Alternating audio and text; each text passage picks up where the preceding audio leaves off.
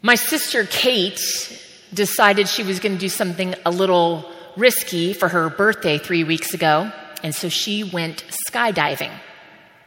She was describing the experience to me, and she and her two friends that went with her, they got there early in the morning, even though they didn't know exactly when their group would take off. Well, unfortunately, they were one of the last groups. And so they're just sitting, waiting all day until their group was called. And this brought about major anxiety for her. She's sitting in a room with other groups of people waiting to go jump out of a large flying piece of metal at 18,000 feet above the earth. They had nothing but time to get anxious. The instructors went over the safety precautions, how to breathe, and most important, what to do when you are about to land. It was finally their turn to go. They were ready to be done with the waiting, and the next thing they knew, they were up in the air. It all happened so quickly, and I asked her if she was terrified to jump out. And she quickly said, I didn't have a chance to get that way. She said she was strapped to the instructor. you see, Kate was doing a tandem skydive, apparently the world's highest, according to her certificate. And so when the door opened, and he, he just pushed her, and they were out. She said she didn't feel scared. She had someone guiding her, reminding her, even as she hurled at 120 miles per hour, that she was going to be okay. Here is the proof that she did it. This is her jump certificate, and I want you to note that it says it is the world's highest skydiving ever. I feel like all of us have been sitting in a room, some of us alone, some with maybe teenagers, some with little children, some with our spouses, waiting until our name is called. Waiting for more bad news, for another person we know to get the virus, maybe waiting for ourselves to be the ones that get infected. We're worried over when we will get it. Anxiety seems to be building and building within us, around us, and the news media is not helping. So, for today, we, your pastors, and our musicians, we want you to know that although so much is unknown right now, we have hope. That is something we do know. We have a tandem partner in Jesus Christ that can cast out all fear and anxiety. My mentor, Lane Alderman, called it the ABCs of hope. We have assurance for today based on God's work and faithfulness in the past that will give us confidence for the future. And so, friends, we are going to share stories of hope with you this morning. Our spiritual discipline today is to practice hope. We will hope in the fact that the earth is full of the steadfast love of the Lord.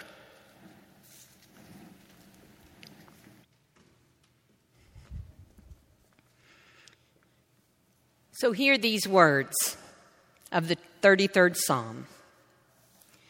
Rejoice in the Lord, O you righteous. Praise befits the upright.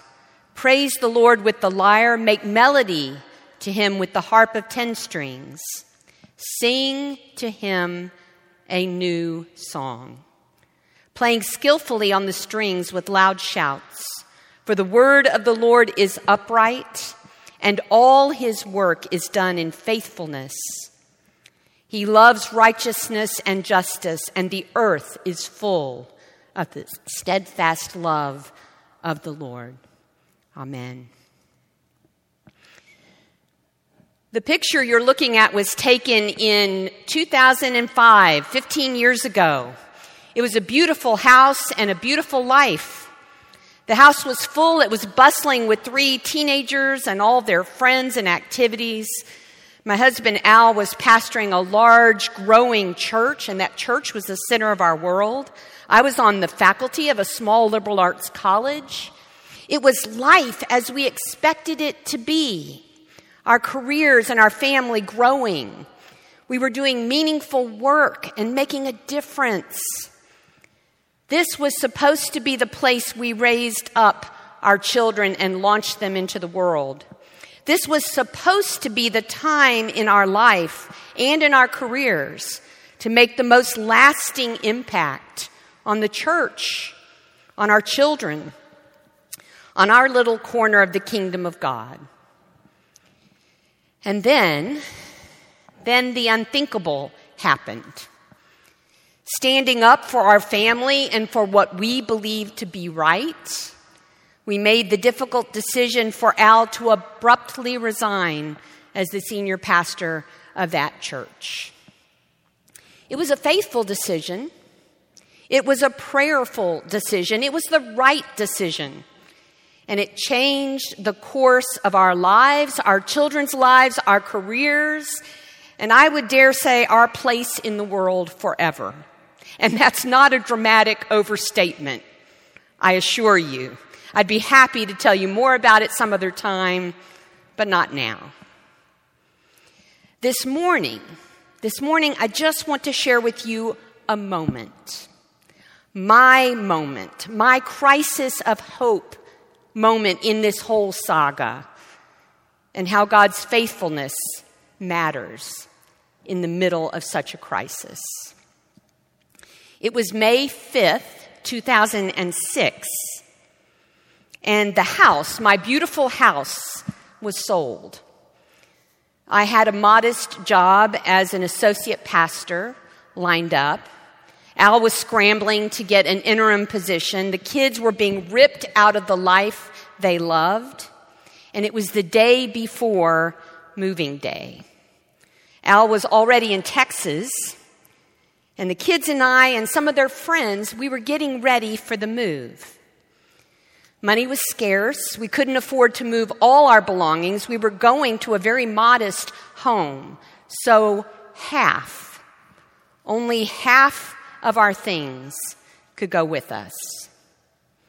That day, we ran out of time to sell things and give things away. That day, we, we rented a truck, and on that driveway of that beautiful house, we began to pile up the belongings that we couldn't take.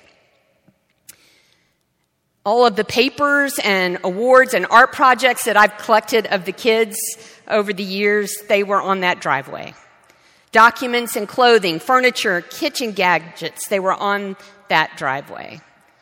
Costumes and toys and knickknacks on that driveway. And that window that you see in the picture, that was a huge second story bonus room. We literally opened that window and threw things onto the driveway to be taken to the dump.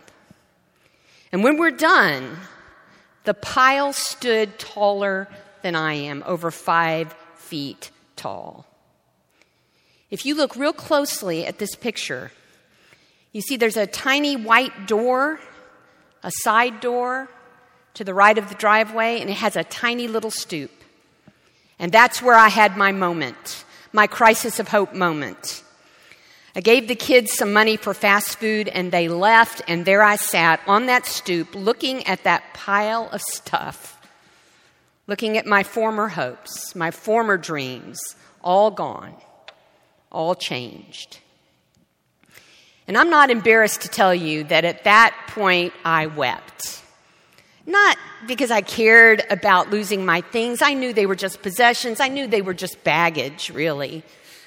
No, I wept because life as I knew it, as I had planned for it, it was done.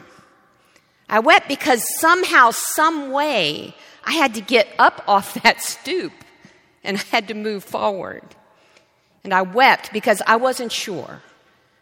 Literally wasn't sure I had the faith or the hope or the love to do it.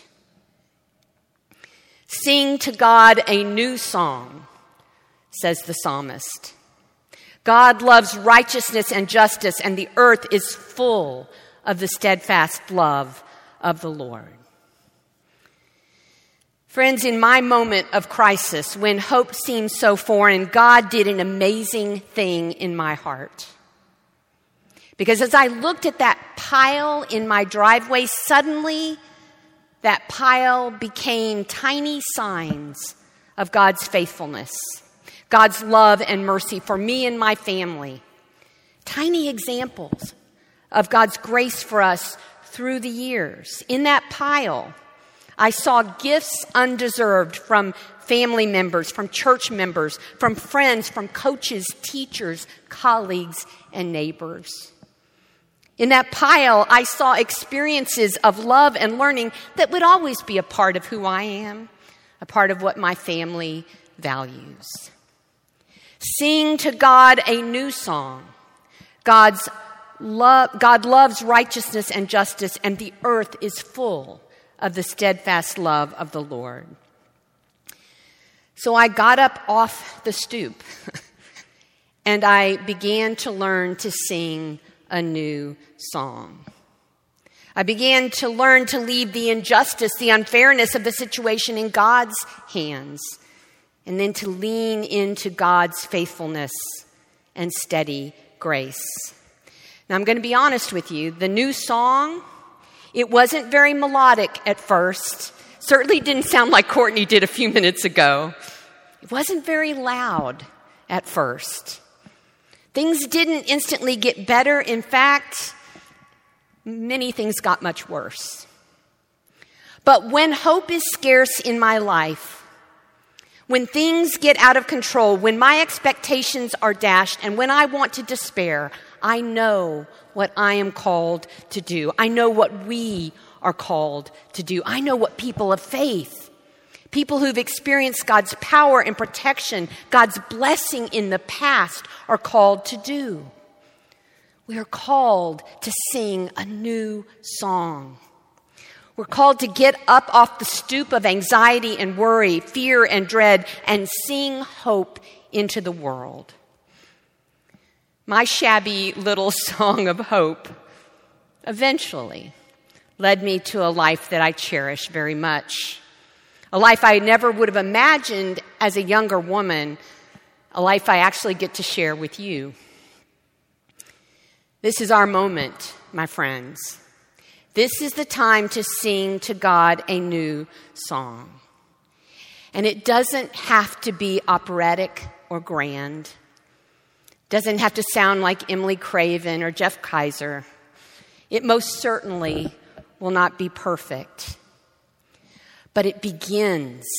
It begins with celebrating God's faithfulness to us in the past and our confidence in God's faithfulness, even in moments of crisis and doubt. Sing to God a new song. God loves righteousness and justice, and the earth is full of God's steadfast love. Amen.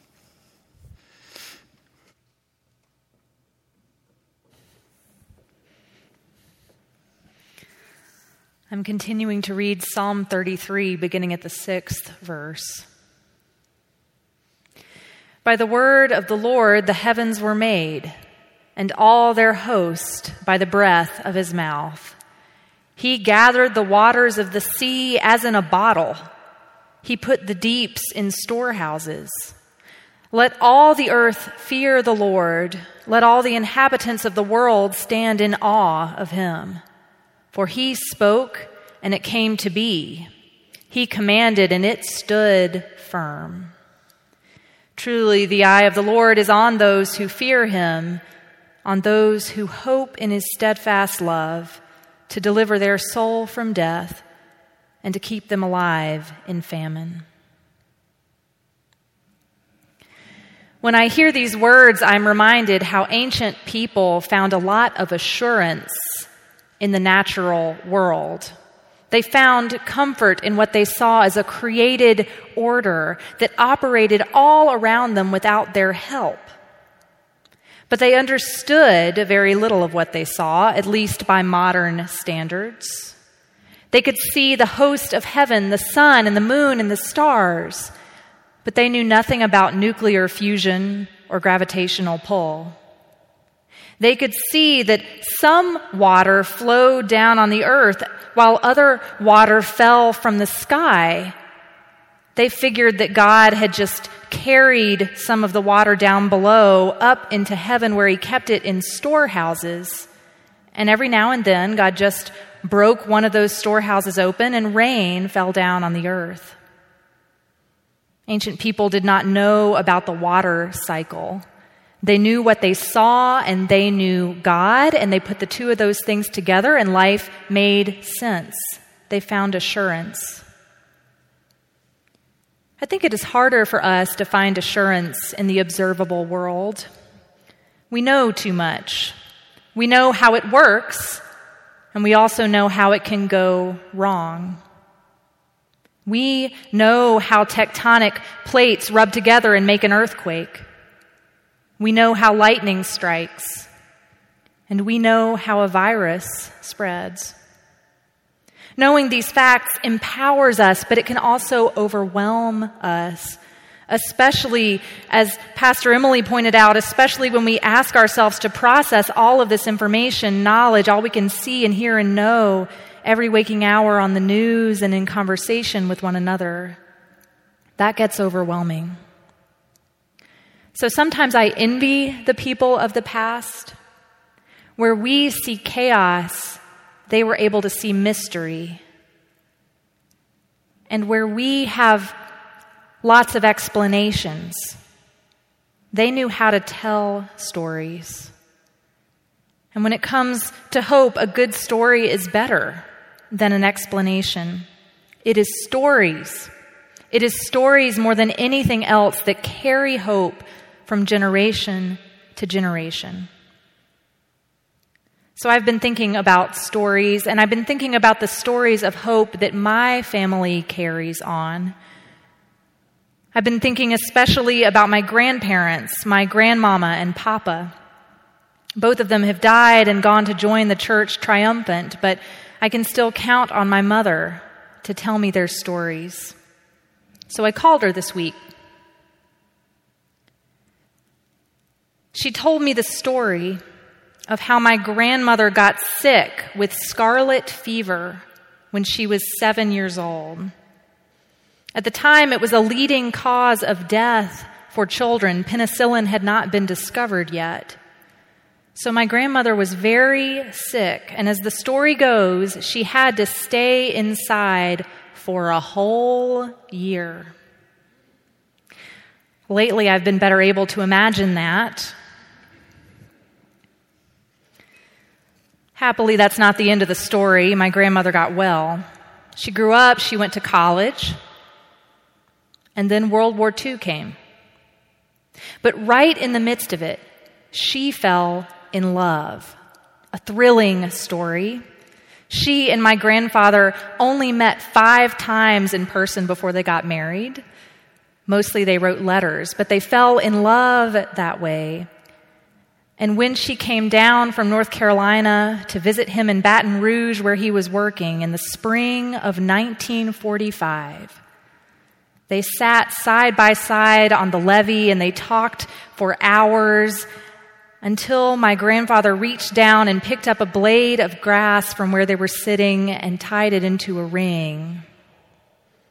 It was a gesture of love, but it was also a bold gesture of hope in a very uncertain time.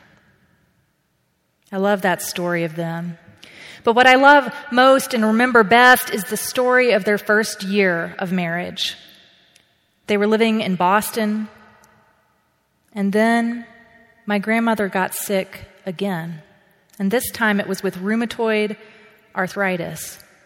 She was only in her mid 20s and her body was attacking itself. That's how rheumatoid arthritis works. Your immune system attacks its own tissue, including, of course, the joints.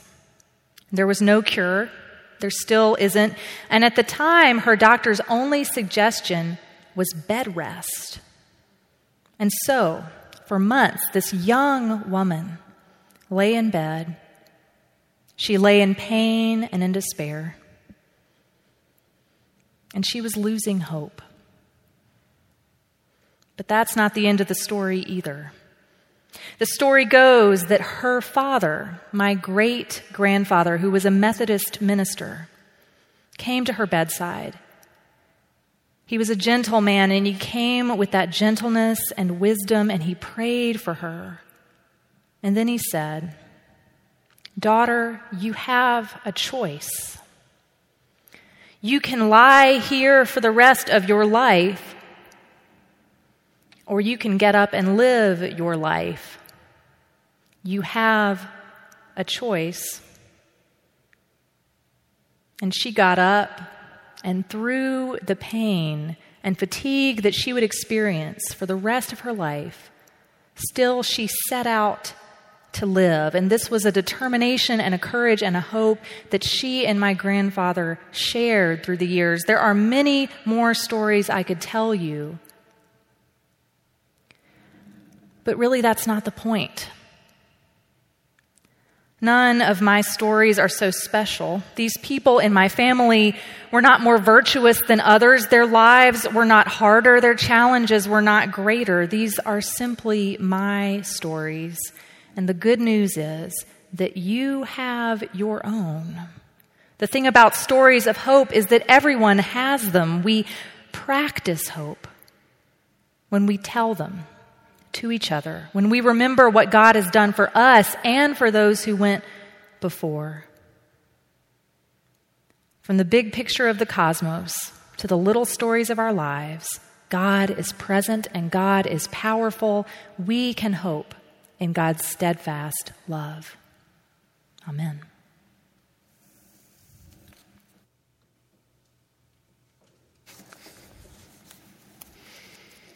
We continue reading from Psalm 33. Our soul waits for the Lord. He is our help and shield. Our heart is glad in him because we trust in his holy name. Let your steadfast love, O Lord, be upon us, even as we hope in you. This is the word of our Lord. Thanks be to God. The first time that I was pregnant, it was a little bit rough. I had all day sickness, not morning, and all throughout, not just the first trimester. But when our first child, Logan, was born, everything changed. He was the easiest baby.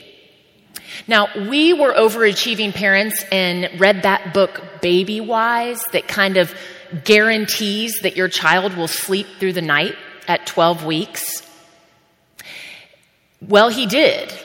And my family made so much fun of me and poked and prodded at us as how I was so serious about the sleep schedule, but it worked. I remember someone saying, Oh, that's a trick baby, because he ate well, he slept well, he played well. The trick you, they trick you into thinking that all babies will be like them. And, and so we decided to go ahead and, and to try for number two. Um, I mean, we were dominating at this parenting thing anyway. And so when Logan was eight months old, we got pregnant again. Everything was so different. I wasn't just nauseous, I threw up every day, all day. I remember throwing up so hard all the time that all of the little capillaries in my face would pop. And so I would go to work and be covered in blotches. And then I also had this toddler to take care of and work full time. I began to sleep all the time. Every time Logan would take a nap, I would take a nap. And when he would go to bed at six or seven at night, I went to bed as well.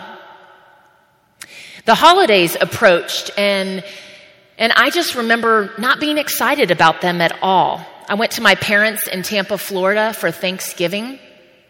And usually when I am around my family, my sisters, those are the best times of my year. And I looked back to see if I had any pictures during that time. There weren't any. I take pictures of everything, but I guess I wasn't up to taking pictures. I remember it was just after Christmas, and I had willed myself to take Logan on a walk in the stroller. I came back and I tried to put him down for a nap, but of course, on this day when I really needed him to, he wouldn't. But I had to get in the shower to get ready because I had my OB checkup appointment that afternoon. So I took him into the master bathroom and I put him inside the bathtub with no water and I filled it with toys. And, and, then I got in the shower and I was able to see him through the clear glass. And as I am showering in that moment, I begin to weep.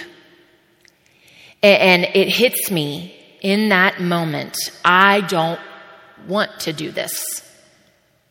I don't want to be pregnant again. I definitely don't want to have to take care of that baby, and I don't want to have to take care of another baby, let alone I don't want to take care of myself. I, in that moment, didn't want to live anymore. And I'm weeping, and then I look up, and then there is Logan just staring at me, peeping over the bathtub. He'd never seen me cry. I'd never seen me cry like that. It was providential that I happened to have that OB appointment that afternoon because y'all need to realize that my OB doctor, Dr. Hirsch, this precious, precious Jewish man, I believe I was his favorite patient. And he was definitely my favorite. And so any time that I went to visit Dr. Hirsch, my spirits would be lifted. So I get us into the car, I go to the appointment, and I get into the room, and shocking to me, I begin to cry again. And I say to him, I can't do this. I don't, I don't think I want to have this baby. I don't think I can do this anymore. And he just listened he didn't judge me. He didn't say, you know, I'm worried about how you're parenting. He didn't do anything that made me feel less than. He listened. And then he put his hand on my knee and he said, I think you have partum depression, Emily. And you need to know there is hope because there is medicine that I can give you to help you get through this. I am here to tell you those times when life is too much, which, let's be honest, it has been a little bit too much the past week. I am reminded of how God used that precious obstetrician, Dr. Hirsch, to remind me that I will get through. You see, I am assured of God's hope today because I know God has taken care of me in the past especially when I couldn't do it myself. And so I can have confidence for the future. The Hebrew word for hope that is used in that verse 22, it's most often translated as wait. To hope in the Lord means to wait in the Lord because hoping is not in our timetable. To ho- hope in the Lord is to trust in God's timetable. Hoping is trusting in God's steadfast love that does not ever end, does not ever disappoint. Friends, our hope this day is in God, a God who is always faithful. Let us practice hope today. Amen.